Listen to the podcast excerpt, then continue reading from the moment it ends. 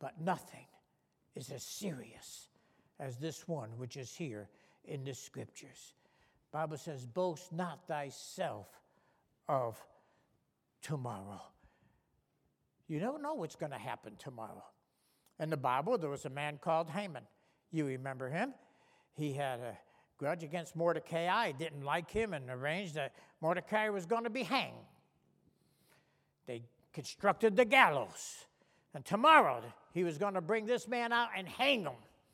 However, through a series of circumstances, they found out he was the one that got hung instead of Mordecai. You see, tomorrow is dangerous because that's where the devil wants you to live your life. He doesn't care. Today you say, Oh, you know, I want to live for God. Tomorrow he said, Yeah, that's right. I want to do something for God tomorrow. Devil says, yeah. And somehow we feel satisfied in our soul and we feel satisfied in our spirit that, yes, I'm not forsaking God. I'm just not doing it today. I'm going to do it tomorrow. Tomorrow is, is dangerous because tomorrow is so uncertain. You remember in the Bible, in Luke chapter number 12, Jesus gave an account of a man that was greatly blessed in life. His barns were full, his fields were fruitful. He had more to live on than he needed. He said, I'm going to tear down my old barns, I'm going to build bigger barns, and I'm going to put more into that. And then I'm going to say, Soul, thou hast much goods laid up for many years. Eat, drink, and be merry. But he forgot about tomorrow. And God came and said, Thou fool. You have all of this stored up. Your 401k, your stock portfolio is looking good. Your Social Security is coming in, and you are sitting on easy street. But he says, You're a fool. This night thy soul should be required of thee. And then who's going to get all your goods? You ever stop to think about that? I stop and think no matter what I accumulate in life, somebody else is going to get. Someday I'll die, and somebody else will drive my car, and somebody else will have my house, and somebody else would have my possessions. But the question is who possesses your soul? For all of time and eternity, there's no greater question than that question of eternity. And the devil wants you to live in that realm of tomorrow because we say, Tomorrow I'm going to make things right with God. Tomorrow I'm going to overcome this bitterness and anger that's in my heart. Tomorrow I'm going to start living right. Tomorrow I'm going to get closer to God. Tomorrow I'm going to start tithing. Tomorrow I am going to start serving. Tomorrow, tomorrow, tomorrow. And folks, there's no more tomorrows in 2023. They're gone. You used up all the tomorrows of the year.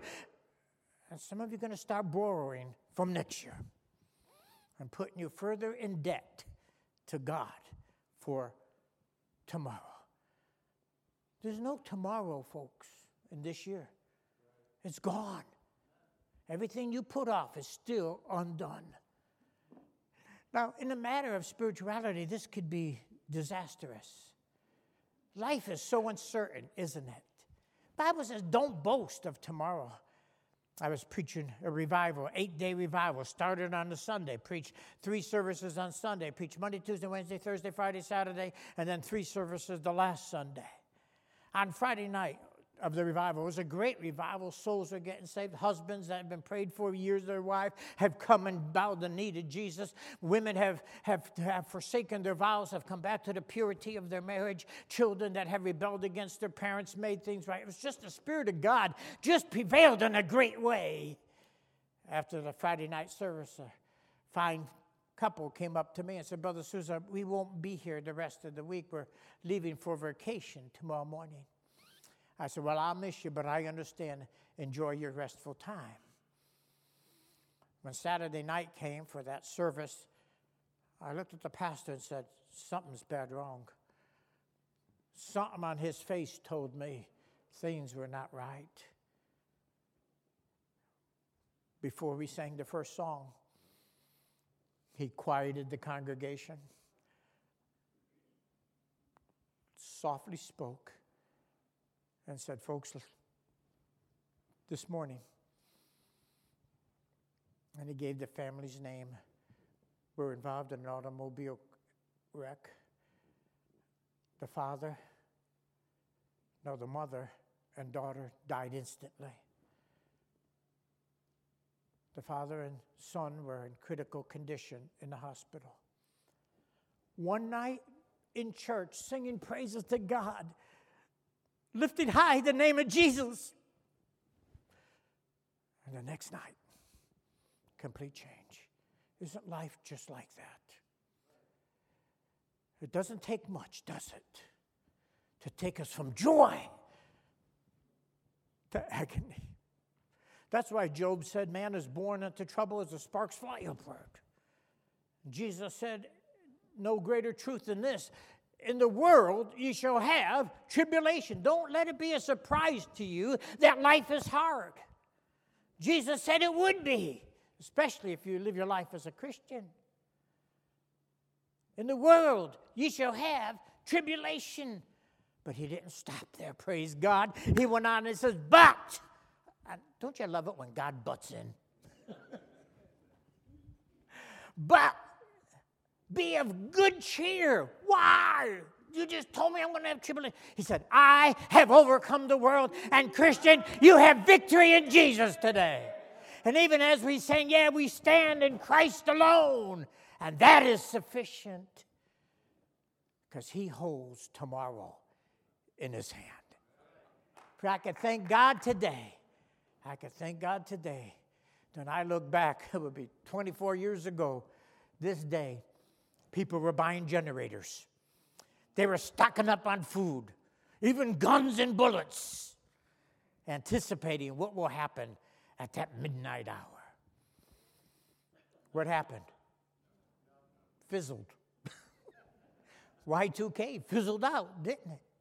I don't know about you, but nothing happened where I was. The lights didn't go off or anything, you know. And I'm so glad God is still on the throne. And he controls the see the men warn you of things impending doom here but god but god gives you hope out today in the person of the lord jesus christ. How sad life can be sometimes, but how joyous it can be also when you know jesus. You see, tomorrow is also a dangerous day of your life, if not the most dangerous day of your life, because it stops you from doing your best for God today. You want to do better tomorrow. Well, why not want to do better today? You know, sometimes people ask me, I don't really know how to answer them sometimes, but they ask me, say, Brother Souza, what is the best sermon you ever preached? how does a preacher answer a question like that? My answer I have found to be true when they ask me, What is the best sermon you ever preached? I always say, My next one. Because you see, if I already preached my best sermon, downhill from there. If you already lived the best you can and there's no more to go, just, it's all downhill. But God gives us hope that today we could reach out to far, uh, far better and, and, and greater things. But you know, it seems so natural sometimes to put things off, doesn't it? I'm so glad Jesus did not put off Calvary. He came to this sin cursed earth, born of a virgin, and we just celebrated the, the, the birth of Christ. As a babe, he grew. And as his life, things began to change. And men began to hate him. Men began to persecute him and mock him and lie uh, uh, about him. And many times took up stones to, to kill him. But he says, Mine hour is not yet come. He said, I have God's plan and timetable in my life. And now is not the time. But that night in the garden, he prayed something different. And he prayed, Father, mine hour has come. I will go to the cross. I will be beaten. I will be spit upon. I would be slapped across the face mercilessly. I would be whipped. And then I would have nails in my hand and in my feet and hang upon the cross. Jesus said, This is mine hour. I'm so glad he didn't put off Calvary. He did what God wanted him to do in God's timetable. And I often wonder about us here today. What does God want you to do? Have you ever thought and asked God, What do you want from me? If I were to ask you, What do you want from God? I have a whole sermon, I'm not going to preach that one. So, what do you want from God? So, oh, I want from God. I want God to give me good health. I want God to provide for me financially. I want God to make me happy. I want God to, to, to, to help my family. I want God to do this. I want God. Have you ever asked the question, God, what do you want from me? Is it all God doing for us? Or does our life involve serving Him? Saying, Lord, what will you have me to do? God has a plan for your life. Young people that are here, older folks, and all those in between, God has a plan for you. You're not just an accidental product of biology between a man and a woman, but you are created in the very image of God for a reason, for a cause, and for a purpose.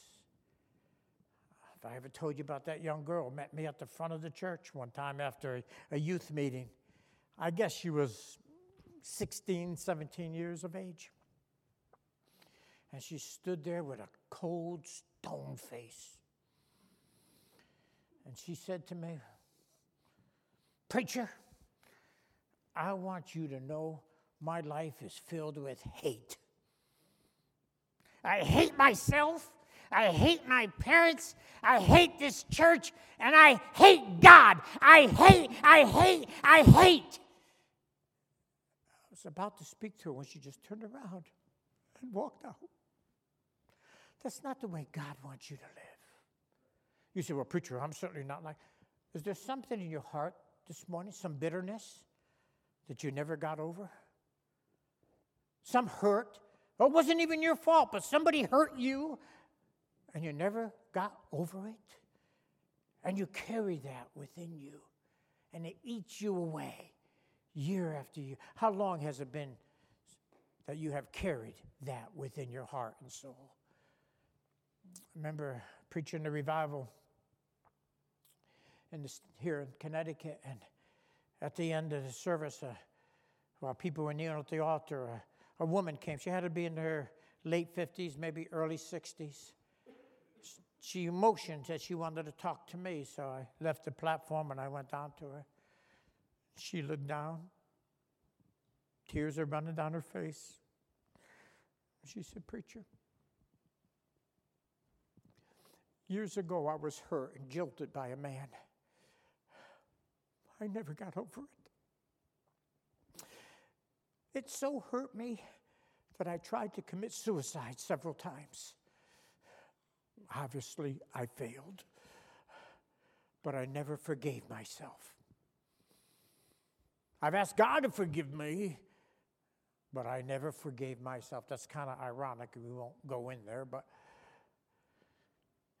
And I've carried this guilt of this awful sin of trying to take my own life.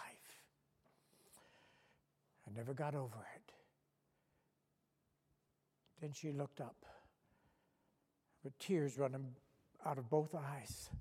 She said, Until tonight. Until tonight, that burden has been lifted. Not only have I received God's forgiveness, but I realized I don't need to carry that guilt upon my heart and upon my life. But I wonder how many times that story could be repeated over and over in America today, even among our churches, even among ourselves. For years, you've carried something. Maybe it was something you never got over. You did something wrong, and You're embarrassed, and maybe nobody knows about it but you and God. But that's sufficient for you to have that burden in your heart. I want you to know today that burden can be lifted at Calvary. That heavy load can be taken from you. And when Jesus died on the cross, he died for every sin you will ever commit if you allow him to forgive you. So many of us say, I'll get over it tomorrow. I have stood by too many caskets where a loved one would come to pay their last respects and say, I wish I told them I loved them before they died. But that tomorrow never happened. Others have come and said, You know, all our life we had a little bitterness between us. I wish we got over that. But now it's too late. She died. I'm just trying to say, folks, tomorrow, tomorrow, tomorrow is exactly where the devil wants you to live. He doesn't want you to live the way God wants you to live today. Now, in the spiritual realm, this even takes on greater significance. When God created man, he put him in perfect paradise. I can't even imagine what paradise could have been like. No aches, no pain, no sorrow, no crying. Bees didn't sting and skunks didn't stink. it was a perfect environment. You know, man sinned. God came and covered their skin, shed the blood, which was foreshadowing of that of coming of Lord Jesus Christ. But as the world went on, wickedness seemed to prevail. And it got so bad that by Genesis chapter 6, God saw that the imagination of man's heart was only evil continually. And it repented the Lord that he had made man and said, I will destroy man off the earth that I have created. But Noah found grace in the eyes of the Lord. And God destroyed the earth. You say, oh, preacher, is that a loving God? You better believe it's a loving God, because a loving God will not allow evil and wickedness and wrong to win. It took God's love to rid the world of evil, of wickedness, and of sin. But there's a statement made about that. How long did it take Noah to build the ark? 120 years, we're told. Can you imagine working on a project for 120? Some of you of us trying to remodel a house, a room, or something like that. It's been years and years, and you're still not done. But when it is done, we say, oh, I'm glad that's done. 120 years. Noah was a hammerhead, and Noah was a son, and Noah was a preaching about the coming judgment of God. And this statement is made, my, made by God Himself. My spirit shall not always strive with man. What is God saying? God's saying, there comes a time when I quit calling. There comes a time when you want to be away from me. I say, go for it. There comes a time when God no longer speaks. I've had people say to me, Brother Souza, I've walked away from God and now Church isn't what it used to be. I don't feel what I used to feel. God, quit calling. You sit in church, folks, and I sit in church. I don't know about you, but I want to feel the tug of God upon me.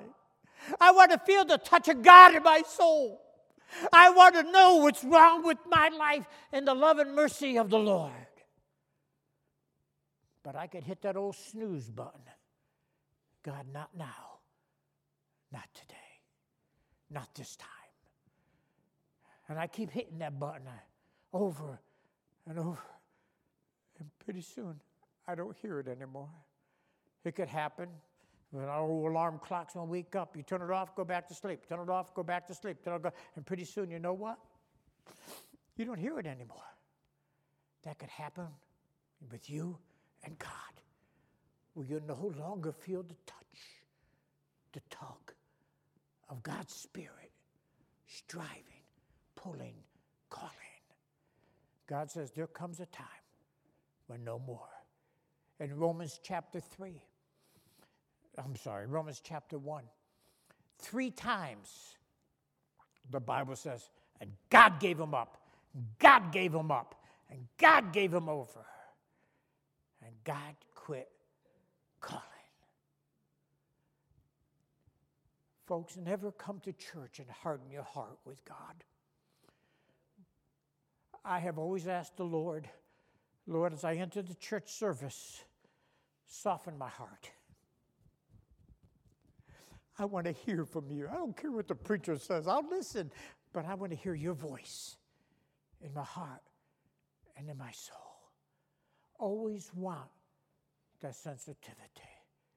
Remember one time in Bible college, we had a speaker that really touched my heart in chapel. I sat there and a tear ran down my face and fell on my Bible. And it was a wet spot on my Bible. And I was kind of embarrassed. I put my hand on it so nobody would see it. But then I said, Lord, that's wrong. I want that soft heart. I know. Us guys, we're tough, aren't we? So I've learned in my life, I never cry, but my eyeballs sweat a lot.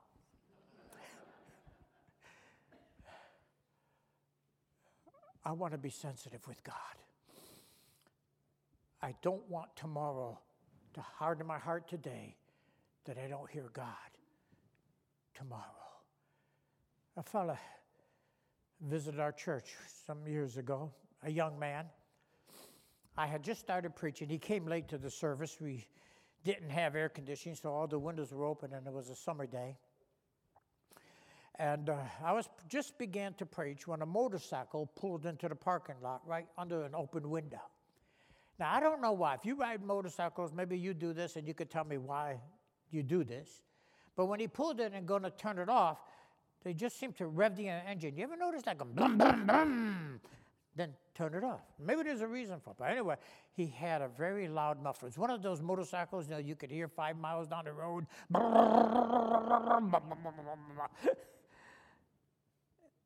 And he walked in the back door.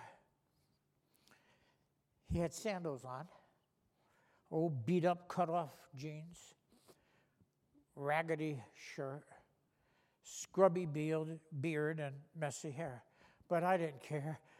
I'm glad he was there to hear the gospel. He sat in the back row. I met him after the service. I said, Son, what's your name? He said, Mark. I said, Mark, I'm glad to meet you. I'm glad you came to church. He says, You know, this is really interesting. I never heard anything quite like this before. I said, Mark, how old are you? And he said he was, I think he said 21 or 22. I said, You know, Mark, we're having a youth rally this coming Friday night in West Hartford, the Farmington Avenue Baptist Church, years ago when Wendell Mullen was pastor. That man touched my heart, but that's another story. I said, I want you to come. He said, You know, I think I will. So that Friday night, we're at the church, and uh, the bus driver's warming up the bus, ready to go, and people coming and getting on the bus. And just about six o'clock, the bus driver closes the door. I said, What are you, what are you doing? Said, Preacher, six o'clock, we got to get going. We got to get there on time. And I said, Just wait a minute, just wait a minute. I was waiting for Mark. Another five minutes went by. He said, Preacher, we got to get going. We're going to really be late. We don't know what traffic is like in Hartford and 84. And, and we just don't. And I said, Just another minute. And pretty soon, way down in the distance, I could hear it. That old rumbling sound of his motorcycle coming down the road. Pulled in church, turned it off, got on the bus. We went to the youth rally. I don't remember the name of the speaker that night. But I'll tell you something, he was fired up for God, and the Holy Spirit was evident, and he was preaching and waving his Bible, and he was talking about the God of heaven, of love, and of mercy, and of grace, and he talked about hell and torment and the place of damnation. And then he gave the gospel invitation. Young people flooded to the front of the auditorium, many getting saved, many getting right. Mark was standing next to me, and he said, Preacher, I, I, I feel like I should go. I said, Great, come on, let's, let's go. No, no, no, no, not now. I want to do it in your church. I want to do it with you. I said, No, Mark, do it now. Do it now. God's touching your heart. Do it now. He said, No, no, no. Next Sunday, I'll come to church and, and, and I'll get saved next Sunday. We got back to church. He got on his motorcycle, went home. Saturday went by, Sunday morning church. I'm waiting. No more, no Mark, no motorcycle. Weeks went by, not heard anything. And finally, a young lady in our church who happened to know him showed me a newspaper article.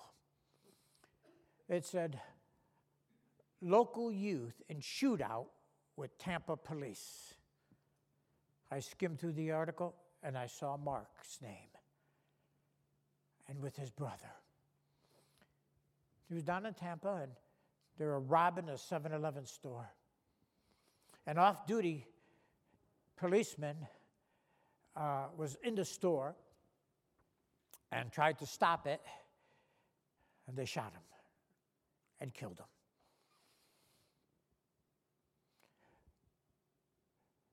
The wife of that policeman happened to be driving by, and she saw something going on. She gets out, returns fire, and kills Mark's brother. Mark, of course, was arrested, tried, found guilty of murder, first degree, and sentenced to die in the Florida gas chamber or death chamber. I don't know if it was gas or electric, whatever it was, or injection. His mother called me. Would you write a letter to the authorities, tell how Mark went to church? I said, Mark only came one time. And then to, me, I said, I know nothing about his character. I know nothing. I can't write any letter. Appeal after appeal until they ran out and there were no more. And Mark sat on death row, awaiting the proper execution of his life. You see, in the Bible, it was taught that if you steal a sheep, then you give back a sheep. You steal a goat, you give back a goat. You take a person's life, well, you can't give that back, so you forfeit your life in its place. That's fair. That is justice. And one thing that capital punishment does, it stops 100% of repeat offenders. No question, and no doubt about it. I don't like to see people die. But the wages of sin is death. I wonder how Mark's life would have changed if he didn't put off that matter of being saved that night. I wonder what new direction he might have gone. I wonder what life would have been for, like for him had he made that choice that night. But he put it off. But some of you may be doing the same thing. You have heard the gospel of Jesus Christ many times, maybe in this church, maybe on the radio, maybe on TV. Maybe a friend has sat with you and told you of God's wonderful plan of salvation, and you put it off, and you put it off, and you put it off, and you put it off. But a day may come when it is too late. Tomorrow never came. There was a fellow in the Bible, in the Bible by the name of Felix. You could read about him in, in the book of Acts, Acts 24. Felix was a conniving politician, married a woman called Drusilla, who was another man's wife, but he took her from him and unlawfully married her, and were living together. And somehow he heard about this new religion we call it Christianity, faith in Christ, believers in Christ, followers of Christ. And he knew that there was a man down there called Paul who was a leader of these who once opposed them, now follows them. And he says, I want to bring him up and talk to him. He got more than he bargained for. for, Paul preached temperance, righteousness, or righteousness, temperance, and judgment to come. That's a good sermon right there. And the Bible tells us something about Felix when he heard that message about the holiness of God, the uncontrollable nature of man and about judgment to come. Mark it down. You mark it down. I don't know when, but I know for certain that judgment will come upon each and every one of us as we stand before the Almighty. Either the judgment seat of Christ or the great white throne judgment of Revelation 20. And the Bible says when Paul told him about Jesus, that Felix began to tremble. He was stricken in his heart. And he says, Judgment to come. That's me. I'm doomed. But what did he say? He said to the preacher, Go away. Depart from me. When I have a more convenient season, I'll call for you. Preacher, don't call me, I'll call you. And this morning, as you and I sit in the comfort of this building, the cushioned seats, the carpeted floors, the warmth of its air, Felix burns in hell because he says, Not now, another time. That never came, as far as we know. A couple of chapters later, there's a fellow, a king by the name of Agrippa. You remember him, I'm sure. He was good friends with Paul, and Paul began to tell him about the prophecies and how Jesus was real. I'm going to tell you something, folks. There's a awful lot of evidence for the credibility of Jesus Christ. People say, Why do you follow Jesus? Because I find him credible. Perfect life, perfect ethics. Who can beat the Sermon on the Mount as far as ethics is concerned? Who, when he was beaten, turned and loved them? Who was nailed to the cross and said, Father, forgive them? I'll tell you, that wouldn't have been me. I would have said, Father, get them. Curse them for what they did to me. But Jesus said, Father, forgive. How could you and I hold a grudge against somebody else when God forgave you of so much? But what did Agrippa say to Paul? Almost thou persuadest me to be a Christian. Almost. How close are you to being saved this morning? How close are you to coming to the foot of the old rugged cross? Forgetting religion. Religion never saved anybody. Forgetting baptism. Baptism never washes away any sin. Only the blood of Jesus can do that. How close are you to today surrendering to God's will and giving your heart and soul to Jesus Christ? Believing that He died for you, was buried, and hallelujah, rose again from the grave and is alive forevermore. How close are you? Will you say almost? Almost? almost is the same as saying tomorrow, another time. Why don't you this morning say, you know what? I don't have much time left in my life, perhaps. And who could be certain of tomorrow? Are you? None of us can be sure you're going to wake up tomorrow. You never know what's going to happen. Going home, it could be an accident some nut with a gun just spraying people with bullets, falling down the stairs. It could be a thousand and one different things. The only thing you are sure of is right now, today. I know most of my days are behind me. I understand that. But I'll tell you something. If the Lord were to come today, my bags are packed. My house is all in order, all in order. And I'm saying, even so, come, Lord Jesus. But maybe today you carry something in your heart, Christian. I close with this. You've been patient, and I appreciate that. Maybe there's something in your heart, some bitterness, some anger, some hidden sin. David cried to God, Cleanse me from secret sins. I don't know if he was referring to a secret that he didn't know about them that were there or secret to others, but whatever it was, he said, I want to know what's wrong with my life. Do you want to know that this morning? Are you interested in really knowing what God thinks about you and what He wants to do in your life? And maybe this morning with God's people at this altar will say, God, show me what's wrong with my life today that I don't have to worry about tomorrow. No more tomorrows. 2023, we used them all up. They're all gone. No more tomorrows. And yet, you have tasks undone. Honey, would you come to the piano, please? This was not the message I had originally intended to preach for today.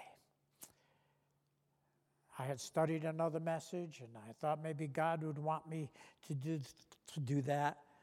But along the line, God says, no, do this. And uh, maybe it's because it's what I needed to be reminded of. I put off giving that track to somebody. I put off making things right with somebody. I put off making things right with God until tomorrow. But today is God's day. And the Bible says, Harden not your heart. The Bible says, Seek ye the Lord while he may be found.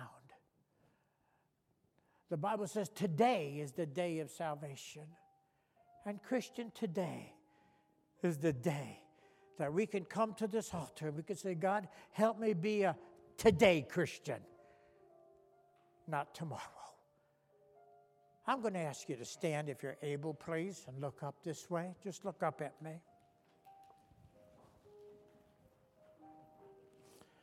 And I wonder this morning, I know I need to do business with God. I know I need to draw nearer to God. And maybe you say, well, preacher, I'm not used to going down front like that. Yeah, but you're used to putting things off, aren't you? nah, I don't need to go down. Swallow your pride. Come kneel, and if you can't kneel, stand or, or sit in the front. We got the whole front row open. You can make a personal altar with God there. And to say, God, the end of this year, the beginning of the next. I don't want to live in the realm of tomorrow. What you want me to do, I want to do today the best that I can. Will somebody be willing to join me at this altar right now and to come? If you know not Christ as your Savior, you say, Today I want to give my heart to Jesus. Today I want to give my soul to Him. Today I want to do away with tomorrows and serve God today while I have breath. I have no breath for tomorrow, I only have breath for today. Come to God while He calls. Come to God while you feel His touch. Come to God while you sense Him today. And end this year differently than when you began it, with a heart soft and touched by the Almighty today. We can't go back to yesterday, and tomorrow is gone. Today is all that we have. And folks, you stay right here at this altar because I need to do business with God along with you today. And I'll have a final word of prayer with you in a moment.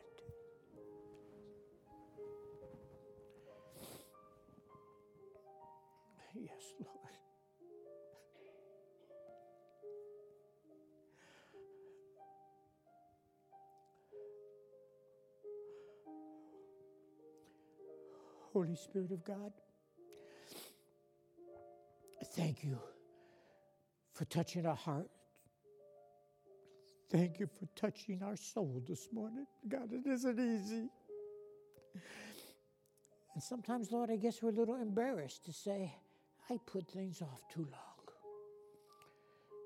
But God, right now, I'm asking for your help and blessing that each day I'll do what you want me to do while I have breath in me to do it. Thank you for your patience, Lord. Thank you for understanding our frame that we are but as dust.